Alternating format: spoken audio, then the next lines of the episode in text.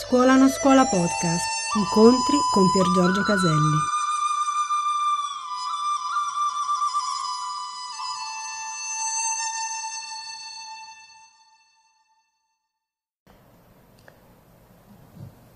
Qual è il mio posto nella vita?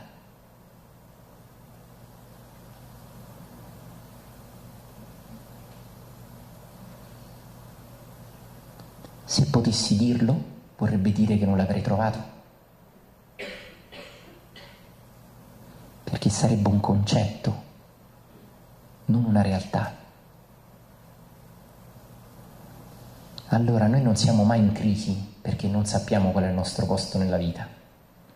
Noi siamo in crisi perché pensiamo di doverlo sapere.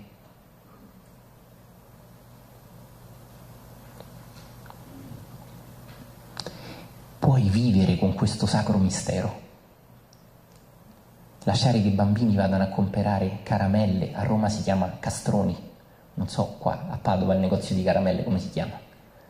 Ok, Castroni vende è cintura nera di caramelle. Ok. E è associato con molti dentisti. e non so, qui a Padova ci sono delle cioccolaterie meravigliose, no? Tu non hai bisogno di questo, non hai bisogno di sapere cosa devi fare. Questo è liberatorio. Qui non parliamo di trovare qualcosa che tu ora puoi spiegarti e che ti consola. Qui parliamo di libertà dall'io, non di abbellimento dell'io. Per cui ricordalo, tu non hai affatto bisogno di saperlo. E chi ti dice che dovresti saperlo è una persona che mentre sorride è più in ansia di te. Osserva, ora so qual è il mio posto nella vita, ma la vita è mutevole, cambia sempre. Però tu 12 anni fa hai scoperto qual è il tuo posto e coerentemente tutta la vita sarai a quel posto. E magari 12 anni fa hai intuito qualcosa, ma 11 anni e mezzo fa la vita ti ha detto ok, adesso cambio, come gioco della scopa, e tu invece sei al tuo posto. Ecco perché mi serve una barzelletta. Ed è la barzelletta di un americano che va a Roma, prende la carrozzella, si fa portare a cavallo attraverso Roma e vede Roma. E quello che guida la carrozzella gli fa sulla sinistra può ammirare i fori imperiali. L'americano li guarda un po' e fa quanto ci avete messo a fare questo voi? Tipo della carrozzella che non è espertissimo d'archeologia e di storia antica romana dice bah, forse 100-150 anni. E l'americano fa un gesto, eh, noi in America l'avremmo fatto in due mesi. Il tipo della carrozzina prosegue e fa, ora sulla sinistra può vedere Piazza Navona e si tiene un po' stretto. L'americano gli fa, quanto ci avete messo a farlo questo? Tre settimane, non è vero. non è vero, ok. Sono opere d'arte meravigliose, no? E l'americano fa, noi ci avremmo messo a Los Angeles tre giorni. Così il tipo della carrozzina va avanti, un po' stizzito, e indica con un gesto un po', di, un po' quasi così di nonchalance. Qui a destra, qui a destra può vedere la fontana di Trevi.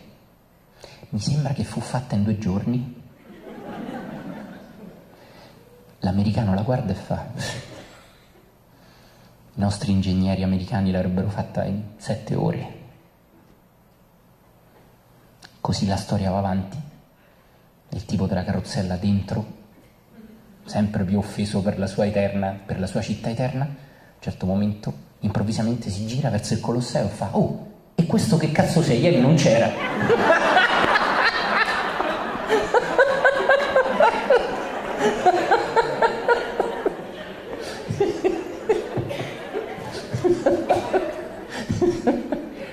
Bene, questo per favore ridi, ma vedi che cosa ti si vuole trasmettere. Questo è quello che accade quando non sei consapevole e ti illudi che tu hai trovato lo scopo della tua vita. puoi essere libero da uno scopo, perché allora, scambi l'eterno come qualcosa che è stato veloce a farsi. E l'eterno non è un tempo grande, è l'assenza di tempo. E tu puoi vivere l'eterno mentre sei in un corpo che invecchia e muore, e sei libero mentre sei ancora in un corpo. Non è importante dare un nome a tutto questo, perché questa libertà è priva di qualsiasi nome, perché è immensamente oltre le parole.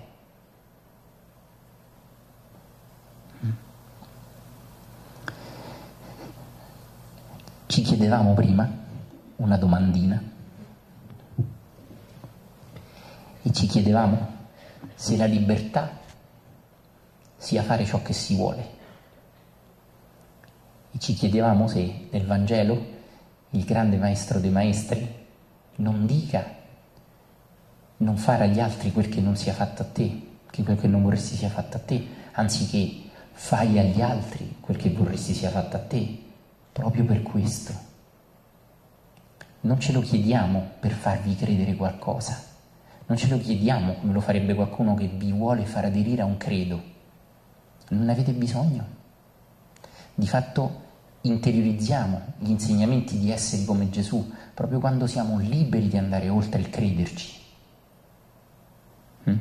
E questo è il fiorire della nuova coscienza. Mm? Sembrerà assurdo, ma emergeranno santi, illuminati, senza aderire a nessuna religione. Per noi è assurdo, no? Un santo è sicuramente qualcuno che nel cristianesimo, un illuminato è un induista un buddista, no?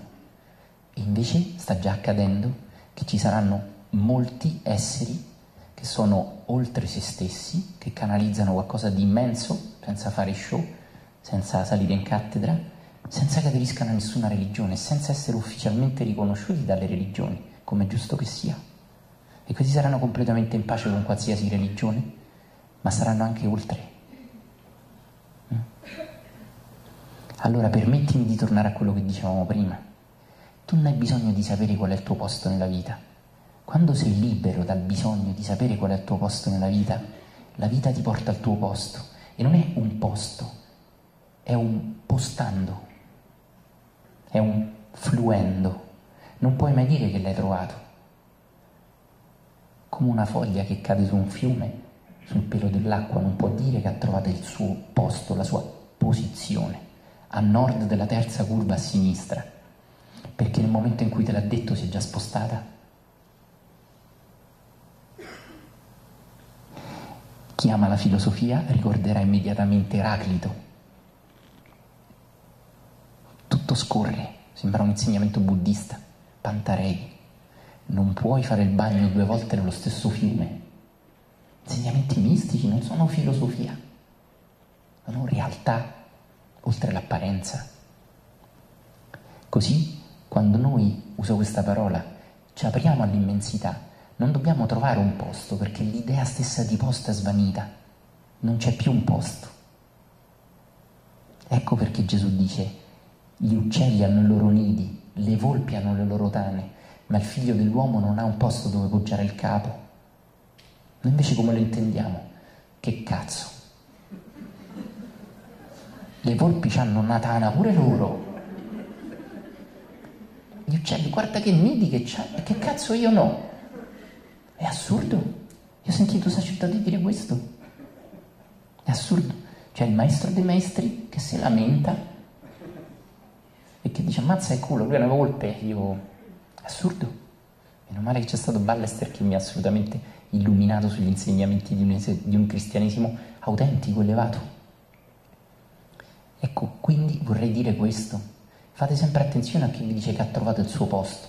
Un posto non è reale. La vita è un fluendo. Quando trovate un posto siete statici. E quando avete bisogno di dire che avete trovato un posto, state solo dicendo che non conoscete affatto come la vita funziona dietro la mente che fissa tutto. Lo vorrei ripetere perché per me fu meravigliosamente illuminante e liberatorio. Non stai mai male perché non hai trovato il tuo posto. Tu stai male perché qualcuno ti dice che dovresti sapere qual è il tuo posto, ma chi te lo dice è più illuso di te. Sorridigli, ma lascia andare.